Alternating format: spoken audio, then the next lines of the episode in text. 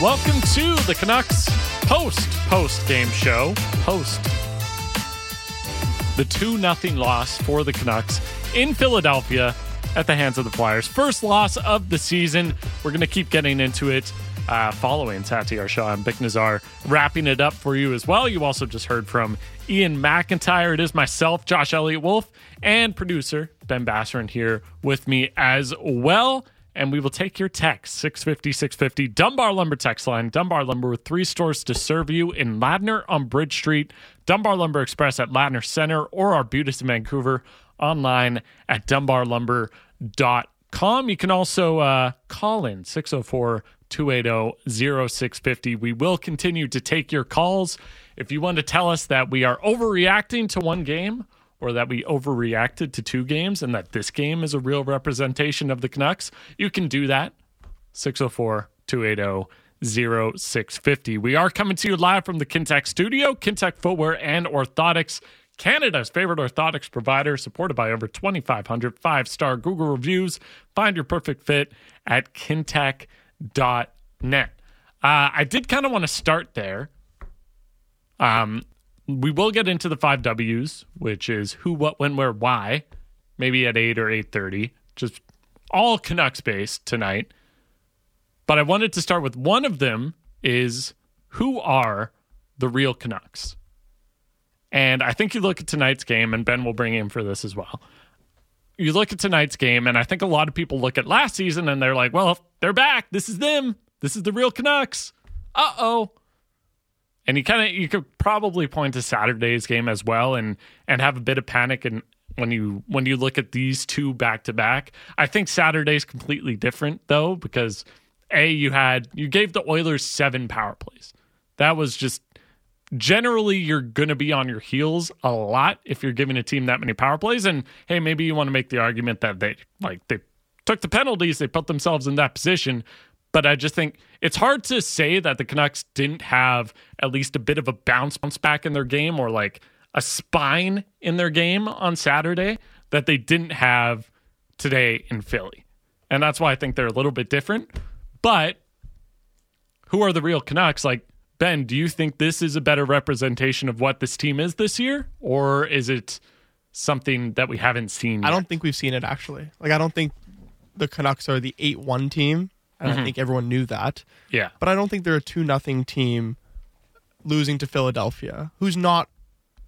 You know, if, if you take a holistic approach to this, is, is not a great hockey team on paper. they are pretty bad.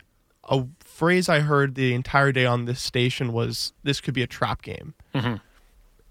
And yeah, it kind of turned out to be, but it wasn't a th- third game in four nights on the road. There was plenty of rest leading up to this. This is the beginning of the season.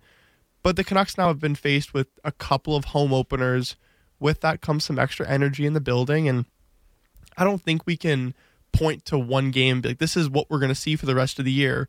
Mm-hmm. But understandably, from a fan's perspective, this is the type of game that fans became accustomed to seeing for the entirety of, of last year, especially before Tocchet came and for parts of the season before. So it's frightening for people to see this just because it reminds them of some of the darker times in the last couple of years in games just like this where Demko stands on his head and they still lose the game. Yeah, 650, 650. Get your text in on what you think the real Canucks are this year. If you think tonight is who they are, or if, to Ben's point, we haven't seen them yet. I, I tend to agree with you, Ben, that it's, you look at tonight's game and it's just like, I refuse to believe that, and I guess like we've seen it in the past, so maybe I shouldn't refuse to believe it, but I refuse to believe that this team can be this bad again.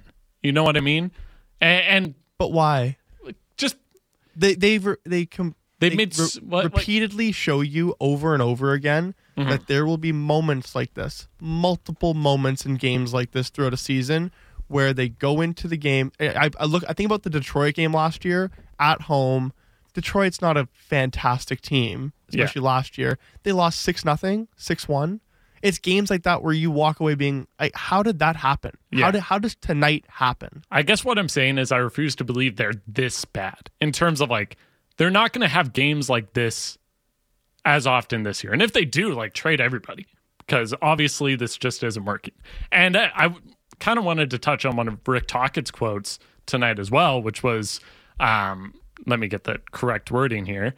It's who are we to think we're anybody? And I feel like the last three coaches, Tocchet, Boudreau, Green, have kind of had the same sentiment about this team. It's like three of these coaches have had issues with how this team carries itself. And it kind of feels like they came into tonight being like, hey, we just beat this team that was supposed to win the division or be second in the in the division, be at least a top three Western Conference team. You beat them twice in a row. You're great. You're you're living you're living it up. You're riding the high. And then you look at the schedule and you you see that you're going to play a weak Philly team. You're going to have a lot of rest. Hey, like you're going to be in a good spot. You should win this game. And they didn't. They they came out super super flat. To Ben's point, hey, you were playing in a home opener. You did it on Saturday in Edmonton as well. I think you can have that excuse for the first 10 minutes, maybe the first period of like, hey, the Flyers are riding high at the moment. You just got to weather the storm. But when you come out the second period and that's like arguably worse than the first period, even though you gave up no goals, that is inexcusable in my eyes. Um, and it's just, it feels like this team thinks they are better than they are. And we haven't seen any evidence of that aside from short spurts where they do show that they have the potential to be better than they've shown.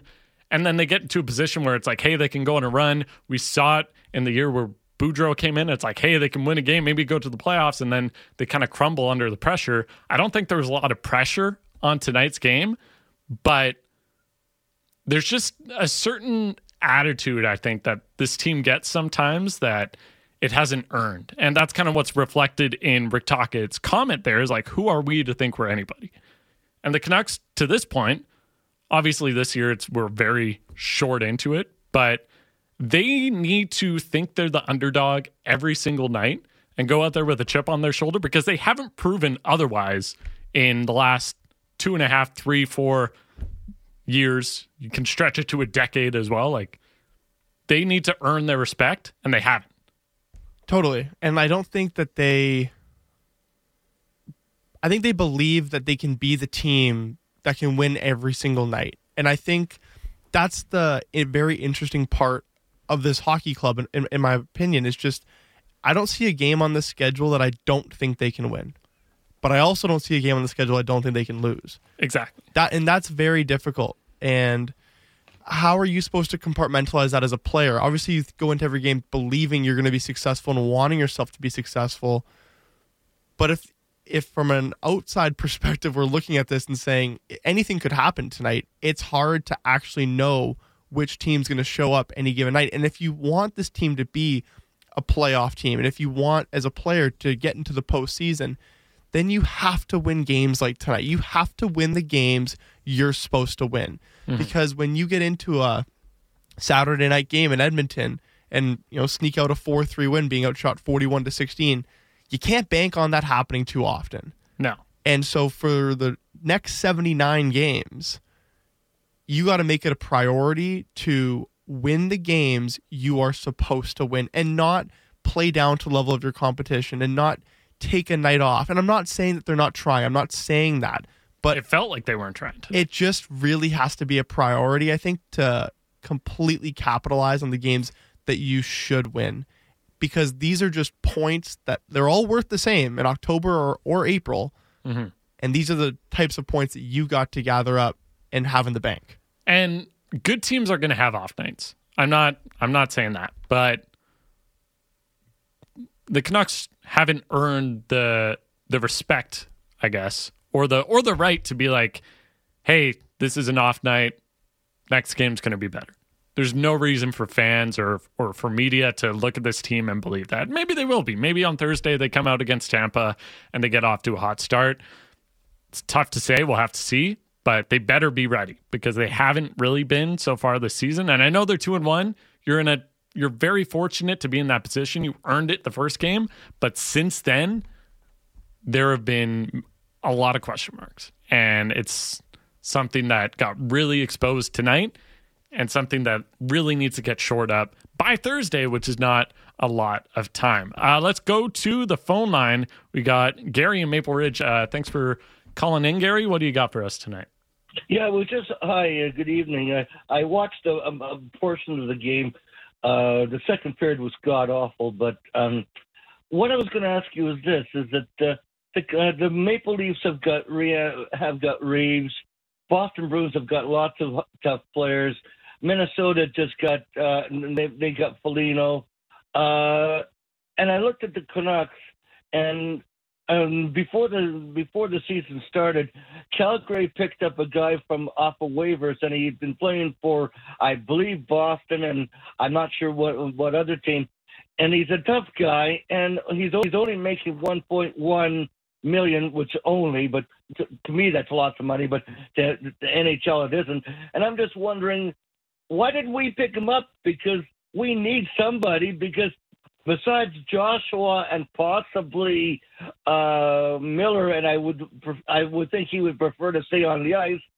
We have zero, and what I saw tonight, uh, I didn't like what I didn't like Pettersson getting knocked down. I certainly didn't like um, uh, Hughes getting knocked down we don't have anything, and I was just uh, wondering what you would like to comment on. And uh, thanks for listening to me. And uh, um, we got 78 games left, so stuff like that. So, uh, and I'd like to hear your comment. And by the way, thanks to the producer for letting me on. Thanks.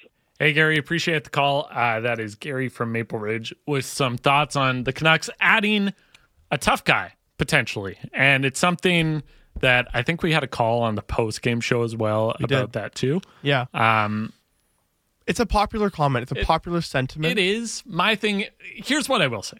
Tonight there were a lot of moments where the Canucks were getting pushed off pucks. We saw Hughes getting knocked around a bit. We saw Pettersson getting knocked around by Deslauriers. Even Miller got knocked off a Even, couple pucks. That's what I was going to say. Even JT Miller, there was there was a moment where I think the Canucks might have been on the penalty kill and he was trying to skate it out, and then Cam Atkinson knocks him off the puck. Like JT Miller, you shouldn't be getting knocked off pucks.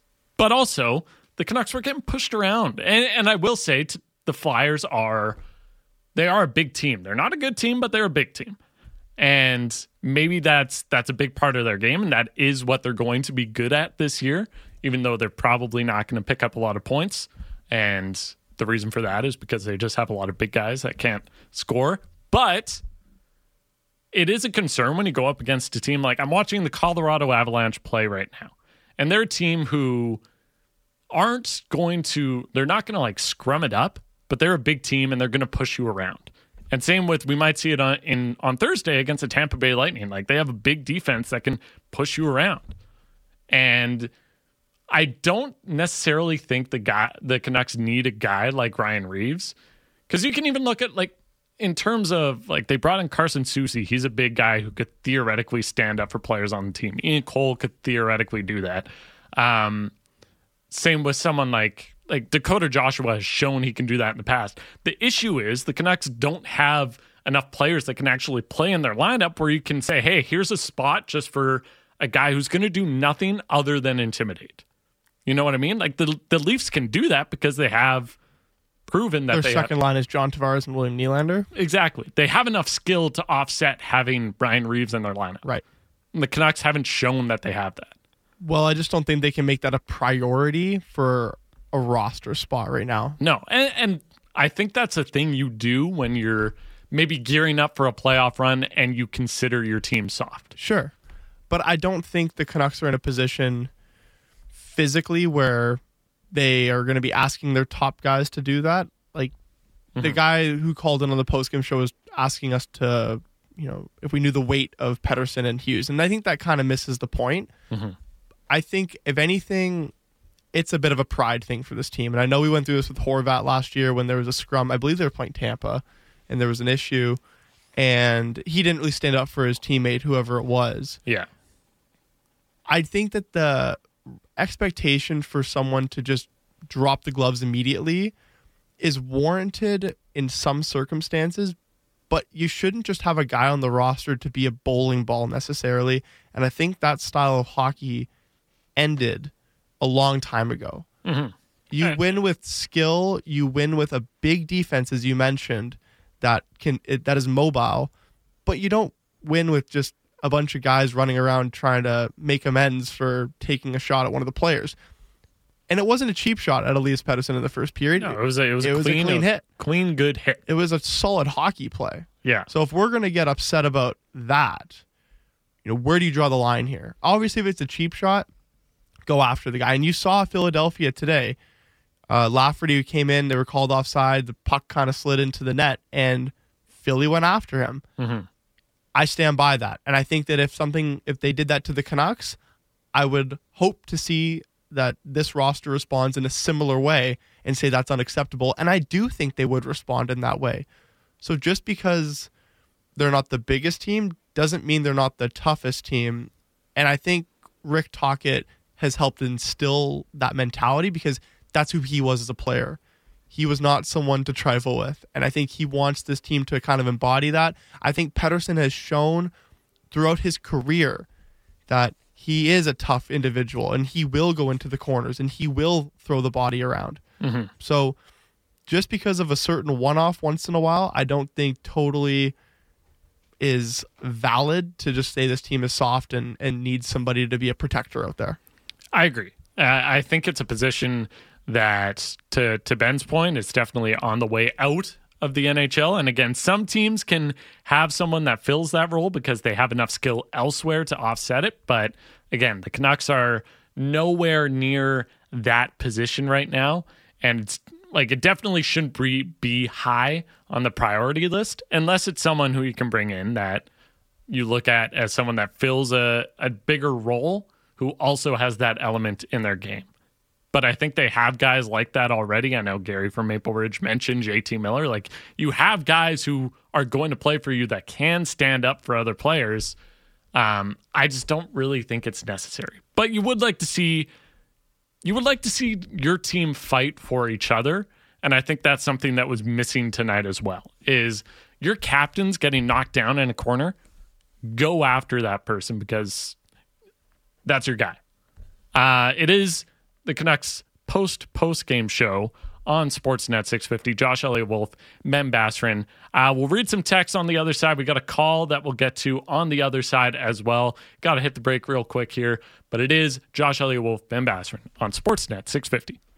Discussing the biggest stories that matter to Vancouver sports fans. Halford and Brough in the morning. Subscribe and download the show on Apple, Spotify, or wherever you get your podcasts.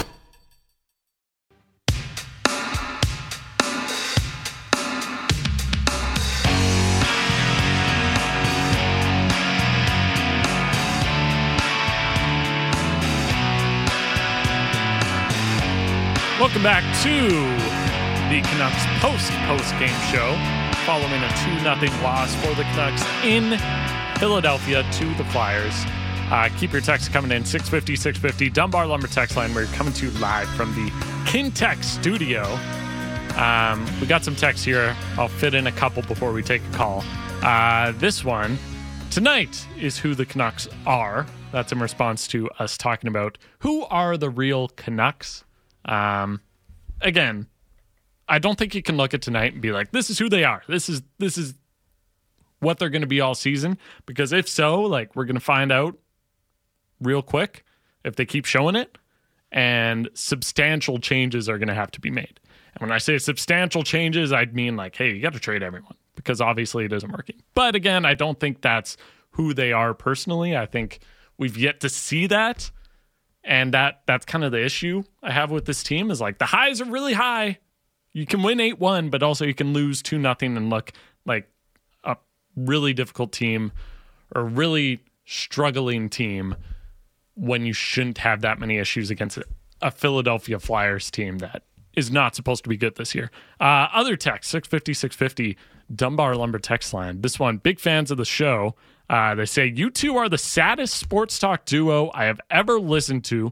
Unbelievable. No one died. You are not at a wake. You are supposed to be sports talk hosts. So start earning your paycheck. Sigh! Exclamation point. Someone took the Canucks loss very hard tonight. Well, or they, they think we shouldn't be taking it that hard. I don't know. I feel like we're we're um I don't think I'm that sad. I'm not. I just have questions, and I would like to see the questions answered on Thursday. Though I do think there's still a lot of good that this team can do. We just didn't see it tonight. Well, even the last eight minutes, right? Like they showed Yeah. energy. They showed okay. Let's. Quinn Hughes said it in his post game press conference when after 40 minutes, which is by far the worst 40 minutes of play we've seen from them in in a long time. To be fair, Mm-hmm. he's like, I still thought we could win the game tonight. Yeah, and they they realistically could. could. I will Totally. get into it in the five Ws, but it's the Garland goal or the Garland no goal. I do think should have counted. I have no idea what goaltender interference is anymore, but also like I can see why they didn't count it. I just think it should have counted, um, and that could have changed the game because if Philly challenges it and it still stands as a goal, you get a power play after that, maybe you get some momentum, and that just really like in the third period. And again, the Canucks didn't deserve to win tonight, but in the third period, they got refed a little bit. I'll say that, and you want to put yourself in a position where that doesn't matter, but tonight it did matter a bit, but it still wasn't the main driving force behind why they lost tonight. Um, let's get a call in as well. Uh, Mike in Langley. Thanks for calling in, Mike. Did you call in the previous post game show as well? No, I did not. Oh, okay. Um, but uh, I got a, a few things. I've been calling in over the you know the years and that. Um, and but one of the things, don't be hard on yourself because these texters uh, that don't want to call, they're afraid of rebuttal. So don't worry about that. You're doing a great job. Thanks, Mike. Um, and then I also met uh, uh, Cam Barra uh, this summer. Uh, I don't know how you guys feel about him, but I met him in the Caribou, and uh, great guy. I like him. I love him. I do too. Yeah, we had a lot of laughs. um, but getting to the point, uh, I'm not a professional hockey player. I didn't play anything uh, professionally, but I did play sports. And I think what Rick talked, and I told uh, your your uh, producer, I think what he's trying to do is create the type of atmosphere that he grew up in, and and it's a great atmosphere because look what's happened to Toronto. I mean, they're not going to win. They're not even going to win this year because they need to have the grit. And you don't have to be the look at Boston. Okay, Tampa's had a, a good run. Uh, Philly in the old days, but without intimidation that much. But you got to have players that are going to stick up. And even though uh, that one play uh, where Rafferty, uh, I think he put the puck in the net, and you know what? The guy came after him. I thought that was nonsense. I thought that it should have been four against one and, and two for Rafferty. But you got to create an atmosphere. And if you're taking a penalty to protect your guys, you want to create that atmosphere of you don't play like that against us. And I remember back in the day, a little guy, Theoren Fleury, uh, and his he's a great book that he's put out there uh, about 20 years ago. But when he wanted to survive, he just said, "I'm going to take penalties." He told the coach, "He says I'm going to. I won't use the language, but he says I'm going to protect myself, and these guys won't come after me." And for a 170 pound player at what five nine, five ten, he was very effective. And you need to also the last thing is you need to protect our stars. And if that means uh, taking a penalty here and there, you over time, not too long, you're going to create that atmosphere that's like, don't mess with our guys because you know what? We're going to mess with yours, and we're going to take care of you at the same time. And I hope Tocchet uh, carries on like this. I think he's doing a good job. Uh, it's just a matter of him trying to convince the manager and the the the, pre- uh, the president uh, that they can go forth in this because I know what the blueprint is for him, and I love it. Thanks, guys. Hey, Mike, really appreciate the call. Uh, good run there. So there was some stuff he, he touched on there that I do think is inter- interesting. When we talk about a team, like to to go back to an earlier call, Gary and Maple Ridge, who was like, hey, they need a tough guy. They got to bring someone in. I do think when you look at the good teams around the league, they play tough and they play big, but they don't necessarily have someone who's like, this is the guy who's going to beat you up. You know what I mean? An enforcer. Yeah, they d- they don't. Some teams have that, but mm-hmm. most teams don't need that. But you do, like your team plays bigger than they are to an extent, and they play physically intimidating. They pay play a very hard style to play against, and I do think that's what to uh, to Mike and Langley's points. That's what Rick Tocchet was trying to seems to be trying to instill in the team is like be a thorn to play against. It's a mindset. Yeah. Just make the other team hate you. And that's one of the things I really thought we were seeing in the first two games. And hey, maybe it's a blip on the radar tonight. Maybe they'll come back with that same energy on Thursday. But in the first two games, what I the main thing that stood out to me was like, hey, this team looks like other teams will hate to play against them just because they're going to be chippy. Like we saw in the second game, like Edmonton would score a goal and Vancouver would bounce back and Canucks would take the lead again. Then Edmonton's taking shots from the outside. That's that's what you want to see. And when you're playing like that, and you're you're playing aggressive, you're playing hard. Other teams are going to be frustrated by you, but they're also going to be intimidated by you. And we get a text in uh, from Tim intimidation is a factor in hockey. It's been in hockey since forever. And that's kind of a big thing as well. Is like you need to get to a point where you can intimidate opponents. And we didn't see it tonight, but I do think we potentially saw it in the first couple games. And I think there's enough players on this roster that are intimidating both physically and skill wise. You know that when Quinn Hughes and Elias Pettersson are out there, these guys can make you look silly. They can do things to put you on the highlight reel at night because they are just so talented. But you, you know, they also have guys like Lafferty or Studnicka who can play big. And on Saturday night, those guys each scored. They played big roles, and you know, Lafferty comes down the wing, puts his shoulder down, scores a magnificent goal. That's playing big that's intimidating. I don't care if you put your body into me. I'm going to the front of the net and I'm going to score this puck. It might not work every time, but when you have that mindset, other teams go into the game knowing these guys are going to go to the areas that aren't really going to be fun for us. And we're going to come out of this with bruises and scratches and it's not going to be a good time. And so I completely agree with that text from Tim that it's part of the game.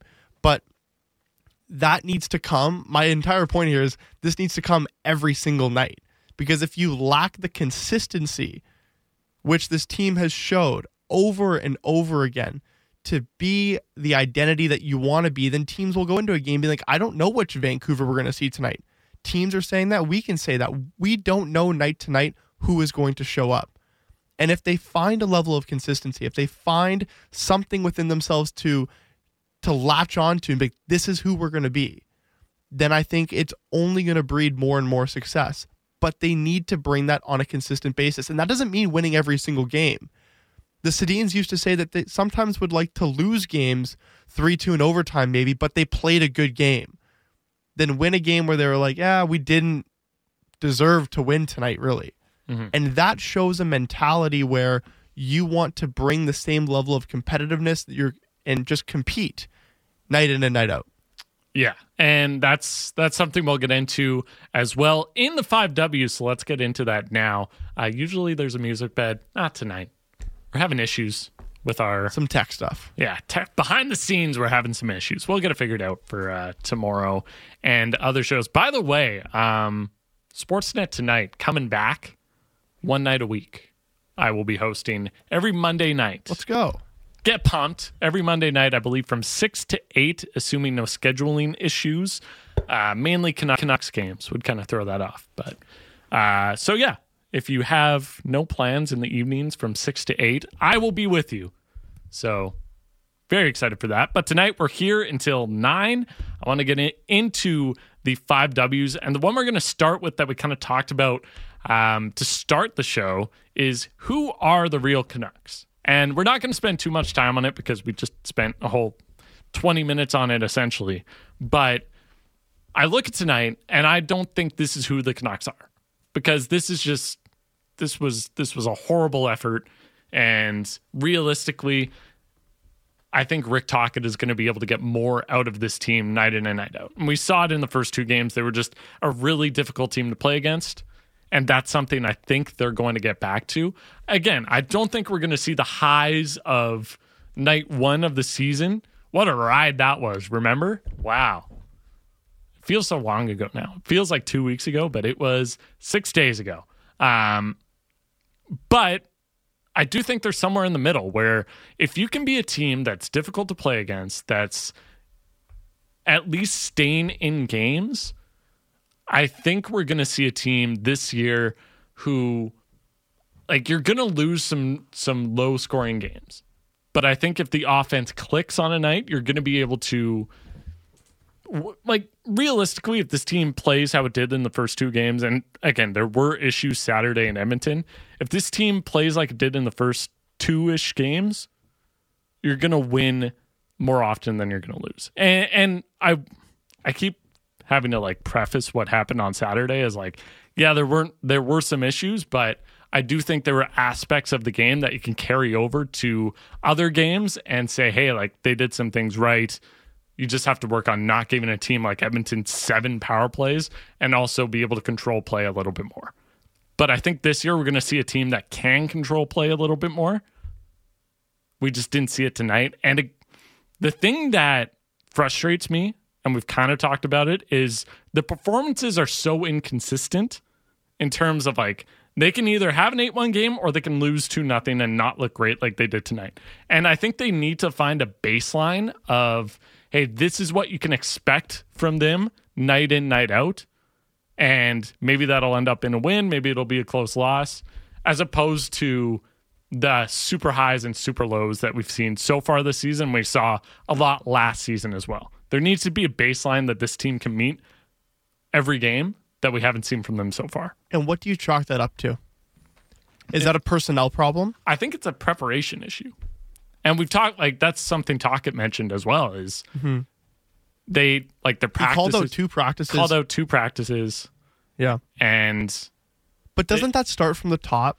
Like everything you read, everything you watch and hear, from sports documentaries to interviews to whatever you want to point to, practice habits start from the top of your team. do you do you mean as in like top players? Top players on your Okay. team. When they set the bar at a certain level, everybody else needs to follow that because it's they're all aware that okay, he's our best player, and if he's working this hard, if he's bringing this level of intensity to practice, then I need to do that as well because I'm not him. And I'm not saying that that's Pettersson and Hughes and Miller not doing that on a day-to-day basis, but I'd like to know why was it a bad practice? Yeah. and who is going to take the role and the charge of saying this is garbage and mm-hmm. we can't keep doing this and i would like to think that that is the leadership group and it is those top players because naturally instinctually when these guys are playing at their best and when they're bringing it every day and they're the first onto the ice and the last to leave as a cliche then the guys the bottom six forwards the third pairing defensemen are going to be a little bit inspired, a little bit motivated be like, okay, I got to do that too. I got to keep up. And that's something we saw with like the Sedins were always like that. They were the they were the pinnacle of what the players needed to be, and they represented it, and obviously paid off greatly for them. But that I do I do question it, and, and I don't question the coaching because we've seen it with three coaches now, where it, all three of them are like, I don't know what's going on in like we're not practicing properly, we're not starting games properly. Like the coaches seem confused, and at a certain point, I like I get it. You can blame the coach for being he's the guy that's theoretically supposed to get them ready for the game, but also if three coaches who all have different approaches to how to how to handle a team are saying the same thing, maybe it's a player issue. And that's something that potentially needs to get figured out in terms of preparation. And I, I do think this team has the skill to overcome all of that. And that's why, theoretically, if they can get over whatever hurdle this is in terms of preparing properly and practicing properly, they should be a really good team. We just haven't seen it in this Core's era so far. Um, next one. Where do we want to go here? Okay, so we're talking about Rick Tocchet. Why don't we do this? Why did Rick Tocchet run a hard practice yesterday?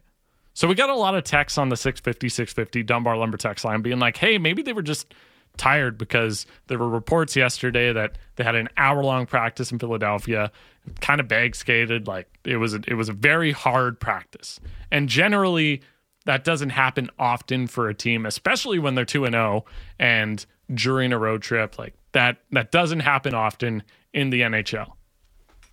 I think there's probably a big reason for it is though there were aspects of their game on Saturday that went well, namely like the penalty kill. Here's what I will say the penalty kill all year, I've had no issues with it. It's been great. That's a positive. That's a positive. But there were issues with their game on Saturday that The goaltending's also been awesome, Yeah. Go both Demko which and plays a role in the penalty kill. For sure. For sure it does. Um, but they didn't play a great game in Edmonton. They squeaked out a win. We all know this. They didn't play a great game. So practicing hard to work on what you were lacking in Edmonton, I don't think is an issue.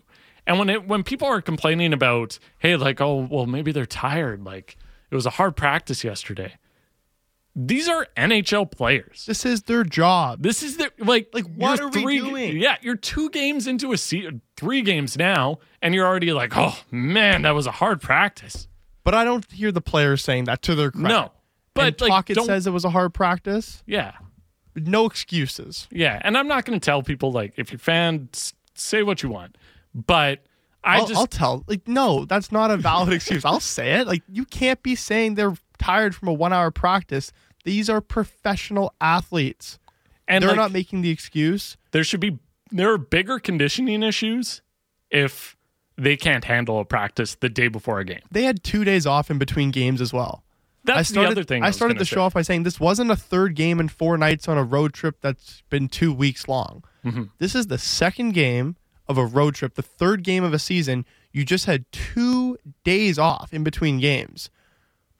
There is no reason why you shouldn't be fresh and prepared for a game like today. They like you should have you should have been able to show up. Good teams are able to practice the day before a game. You know what I mean? Like good teams are able to do that and then go out and maybe you don't win the game, but you at least go out and you start well and we just haven't seen that. And Tocchet last year. How many times did we say, I just wish I had more practice time? I just want to practice more. I need to practice with these guys. Mm-hmm. To Tocchet's credit, he hasn't even been the co- coach of the Canucks for a year. He's had one training camp with them. He still wants these guys to be together in a practice environment, learning the systems, learning the structure, getting better at that. Mm-hmm. So this isn't a veteran team that's a contender that could use a day off once in a while to just get some rest, but you trust them when it comes to the game. This team doesn't have that benefit of the doubt. When Tocchet has an opportunity, and having two days off is an ample opportunity to get the team together to practice or to prove a point about their style of play from the game before, power to him. That's his right. And they need to respond accordingly. And they didn't in practice, and they didn't tonight. And what I will say is like we get a lot of texts in being like, "Hey, it's one game. This is the third game of the season. It's a long season. Maybe we're overreacting." I get what you're saying, but also we know how thin the margins are for this team this year. And if this ends up being one game, it's a blip on the radar, that's fine. Then you can write it off. You can say, "Hey, they didn't have it that night. That sucks, but whatever." my fear is that if this becomes a trend, then that's where, because the margins are so thin, you lose a few games in a row because you weren't prepared. And then all of a sudden, that could be the difference in you making the playoffs or not making the playoffs by the end of the season. Uh, next question When does, in games like this, when does the blame start to fall on the star players? And I feel like in Vancouver, oftentimes we default to being like, tonight, for example, Tyler Myers, I'm not going to defend him, had a horrible game. Noah Juulsen had a bad game, had a bad game on Saturday as well. Depth players often have issues. And that's why, why the depth players. That's why they're they're going to have highs, they're going to have lows. Ideally, you can find a middle ground, but usually if they can find a middle ground, then they're probably not depth players. They're probably important to you in some way Right. like a guy like Ian Cole, for example. You're Well- like he can play really well defensively, but he's also never going to like be great offensively. But he meets a baseline every night. You know what you're going to get from him. Yeah, but you can't expect Saturday to like honestly, Josh. Like when Studnicka, Lafferty, and Hoglander score for you, Yeah, you cannot expect that every single night. And I know that the Canucks scored 12 goals in their first two games, and that's great.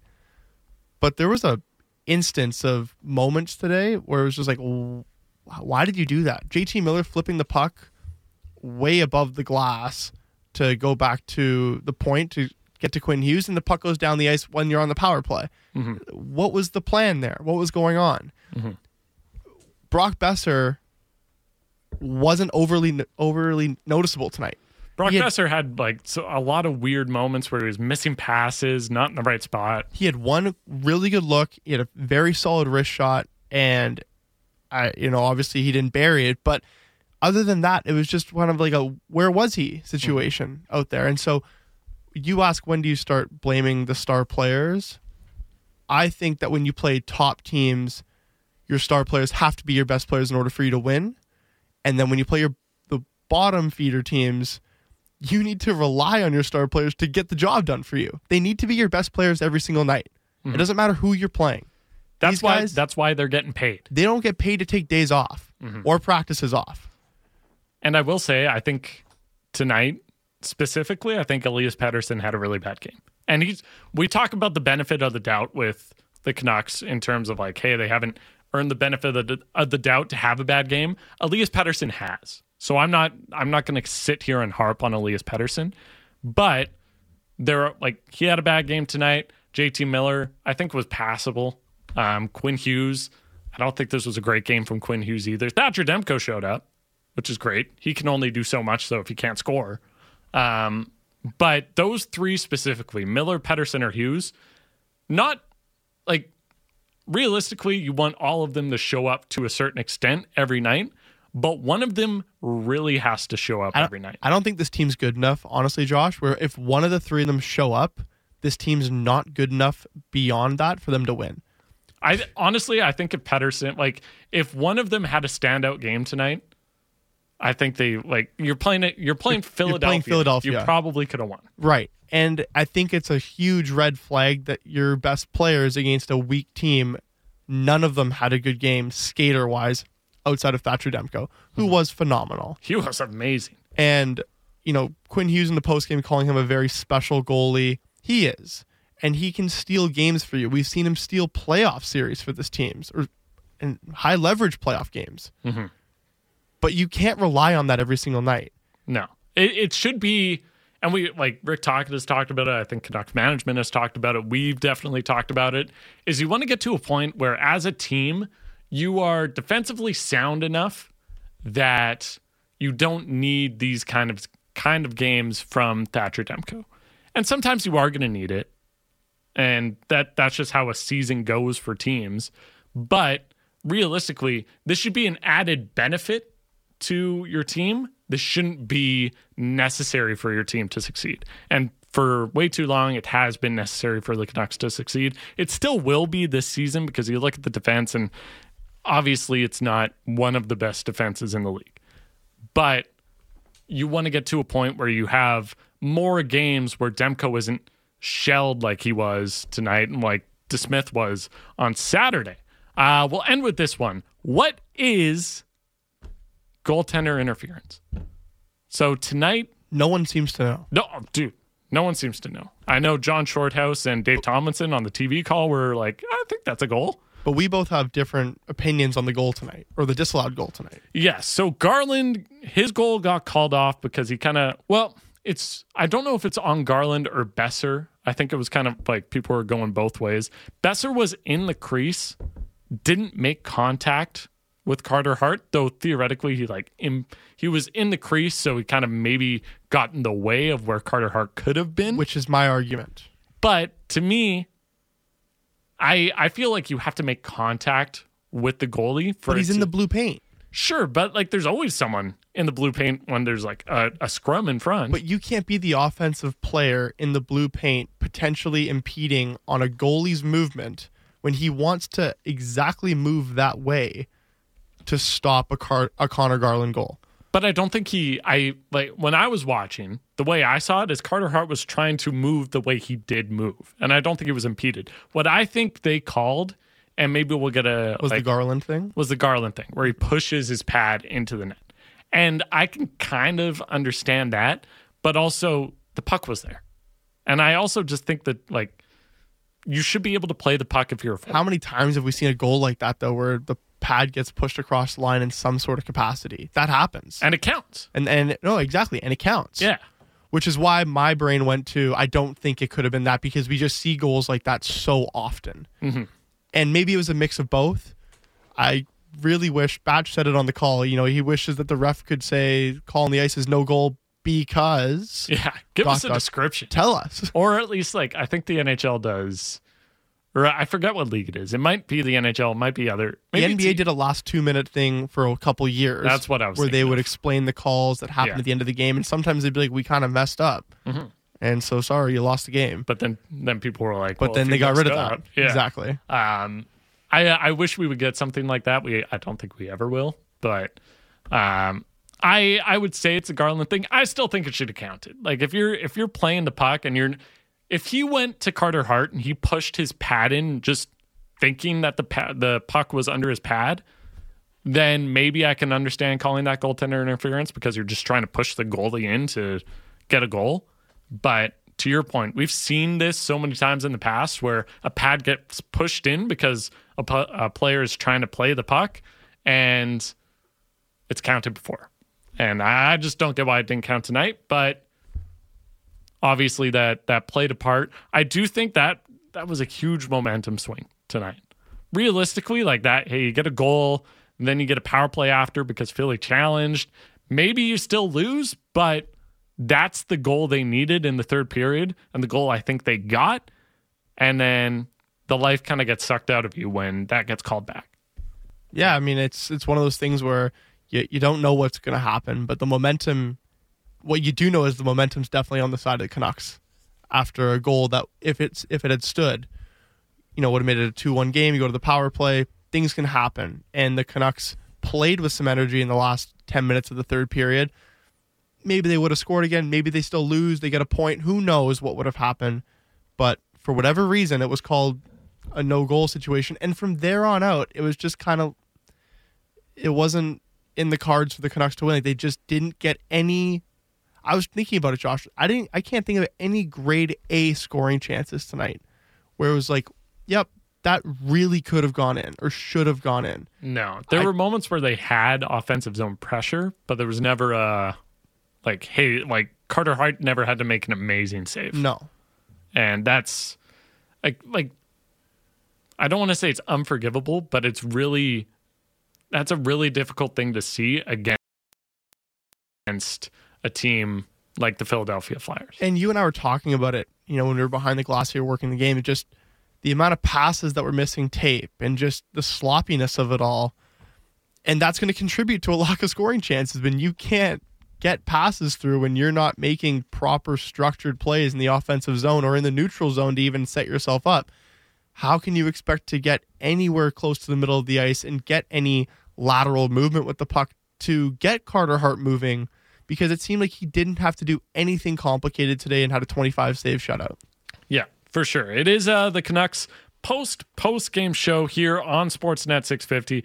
I'm Josh Elliott Wolfe. He has Ben Basran. And on the other side, we'll continue to take your text 650 650 Dunbar Lumber text line. Keep them coming in. Also, if you want to get a last minute phone call in, we can do that as well 604 280 0650 or toll free 1 750 or 2750 650. It is the Canucks post post game show on Sportsnet 650.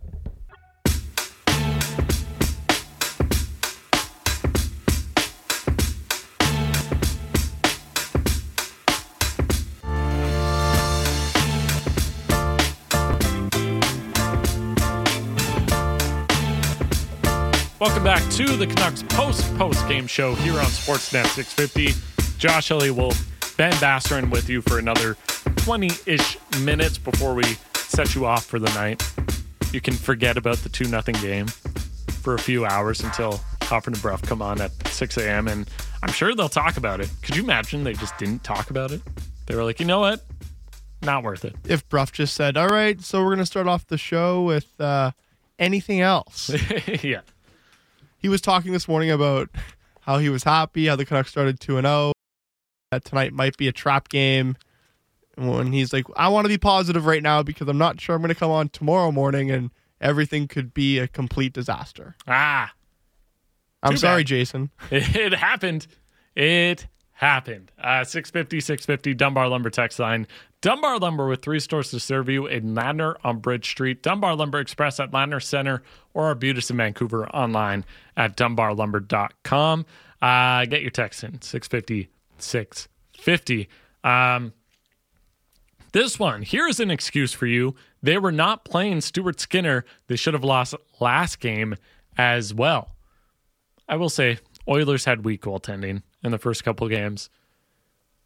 I do still think that if I if I'm thinking back correctly, like that game should have at least gone to overtime in terms of like two or three of the Canucks goals were goals that should have gone in regardless of the goalie.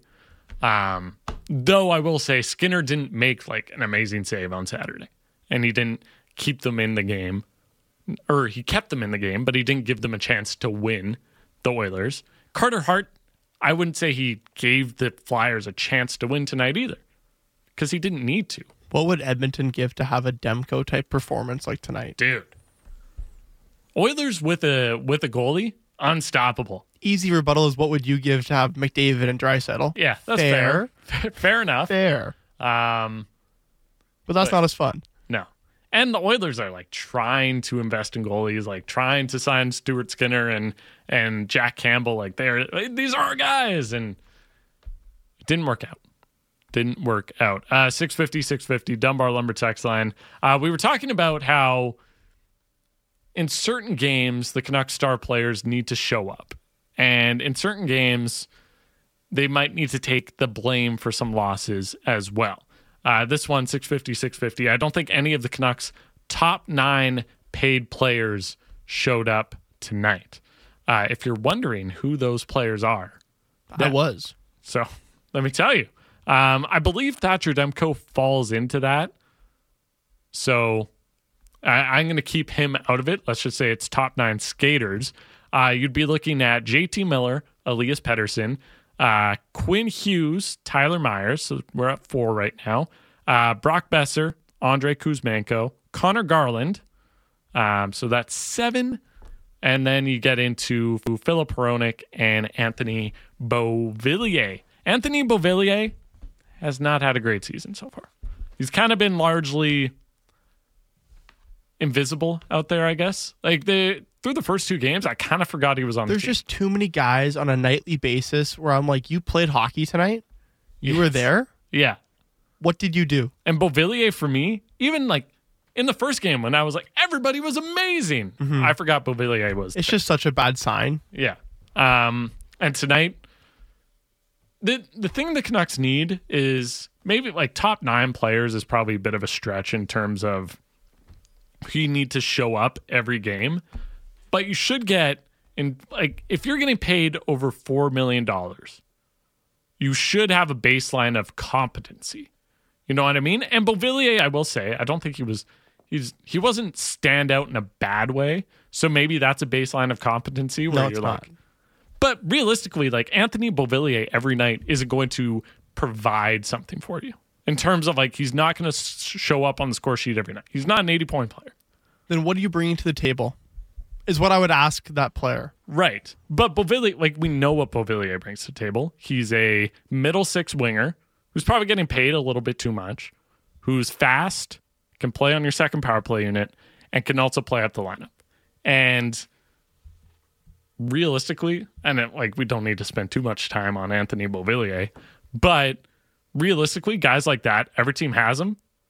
Some of them are going to be invisible on some nights. I'm very hopeful that when the Canucks get Ilya Mikheyev back into the lineup, he will be a jolt of electricity to this roster and to this team. I hope so too, Because- especially on the top line. Exactly, because he plays with that. You're going to notice him. He's so fast, he's quick, he's shifty. You're going to notice him. To Connor Garland's credit, for everything that can be said against him, he does things that get noticed. he had his moments tonight as well. Like obviously he had the goal that got called back, but he had other chances and he he seemed to be trying to create something. Makes things happen. yes. And there's just too many guys on a nightly basis that seem to don't make things happen. So when Mikheyev comes back, and yes, he'll be playing on the top line, but you know, on most teams, he's probably another middle line wing player. But he's one of those guys that's going to make an impact, and he's going to help the penalty kill. And I'm mm-hmm. very hopeful and optimistic that that's going to happen for this team. But that's not happening on this road trip from what we've heard.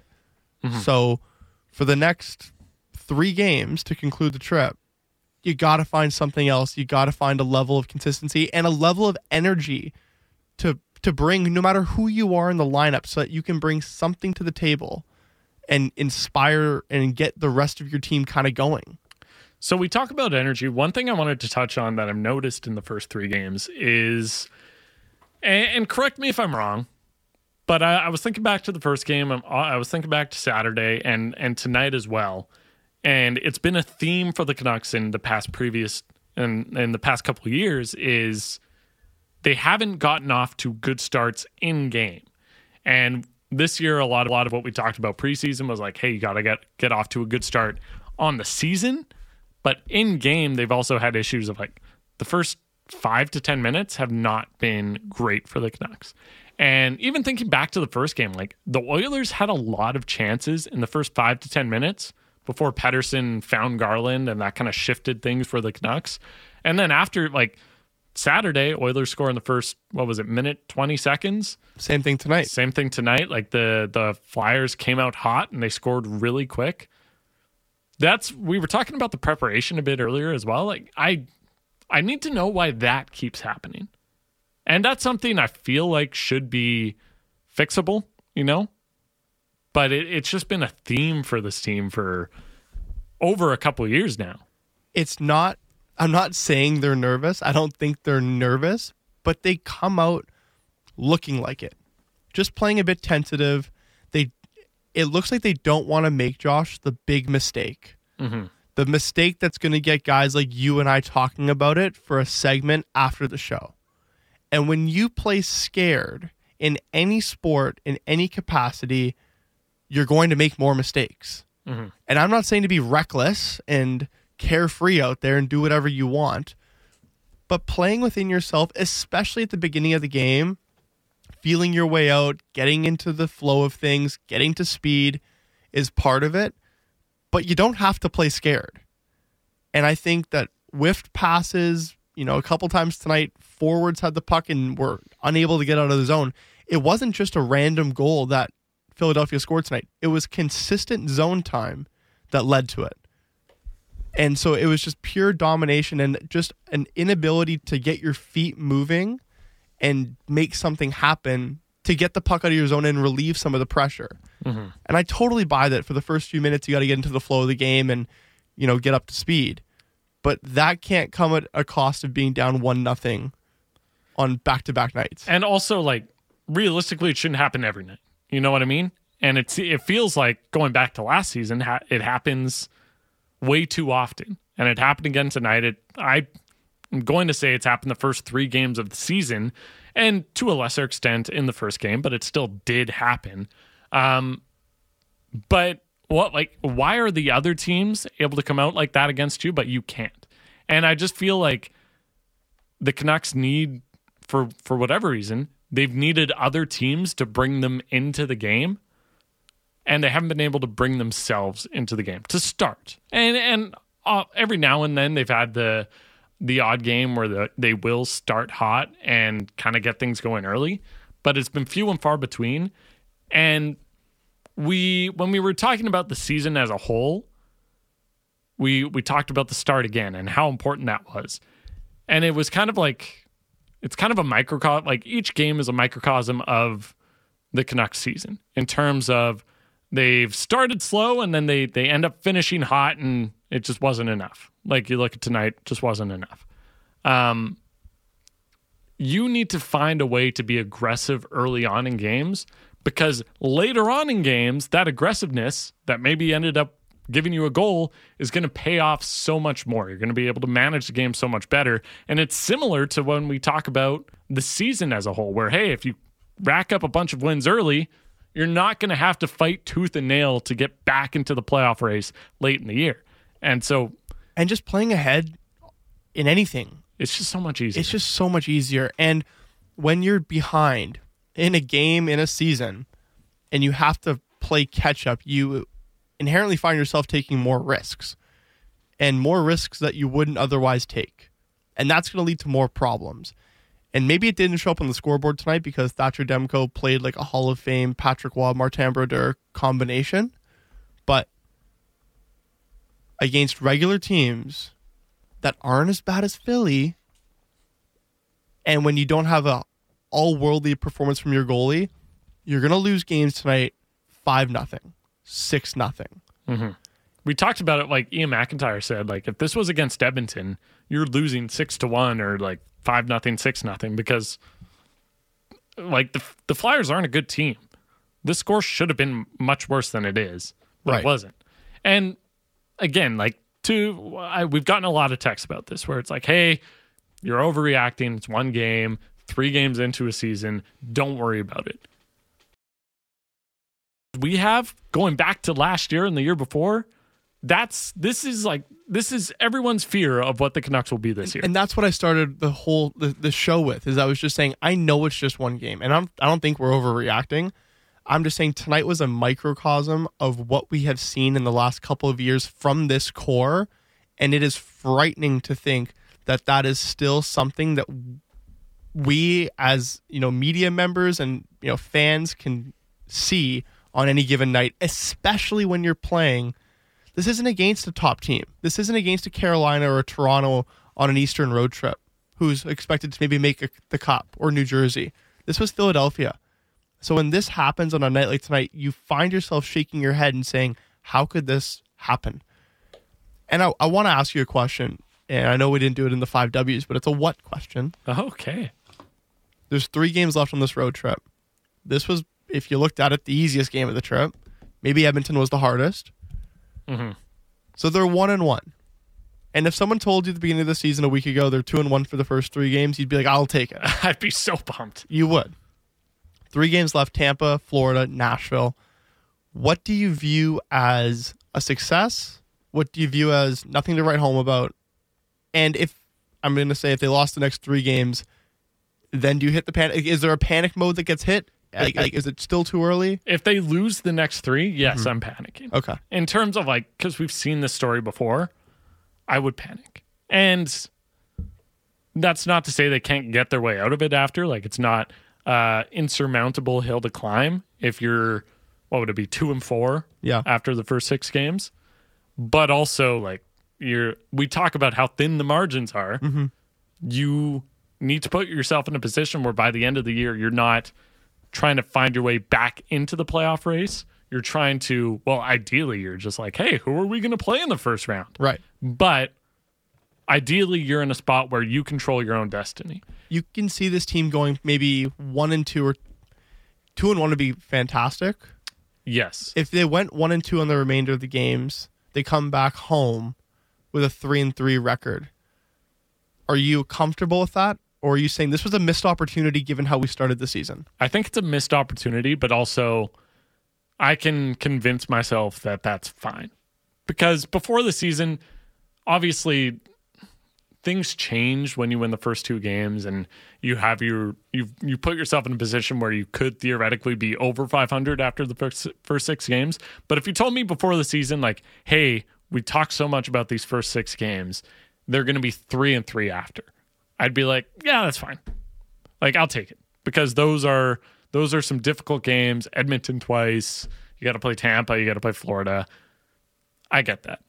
If they are what I would like to see, okay, so they have four points right now. If they can get eight points out of a possible 12, I will be happy. If they get seven, I'll be content. So, like six or seven, I'm content. Eight, I'm happy. So, if they have four wins at the end of this, or they go three, one, and two, I'm okay with that. Um, that's probably where my par is. Anything over eight, I'm ecstatic. I think one thing that's very important to that is it's not just about the record, it's how the games go down. It's not just about losing tonight. It's not just about, oh, we have one L in the column. It's how they lost. Yeah.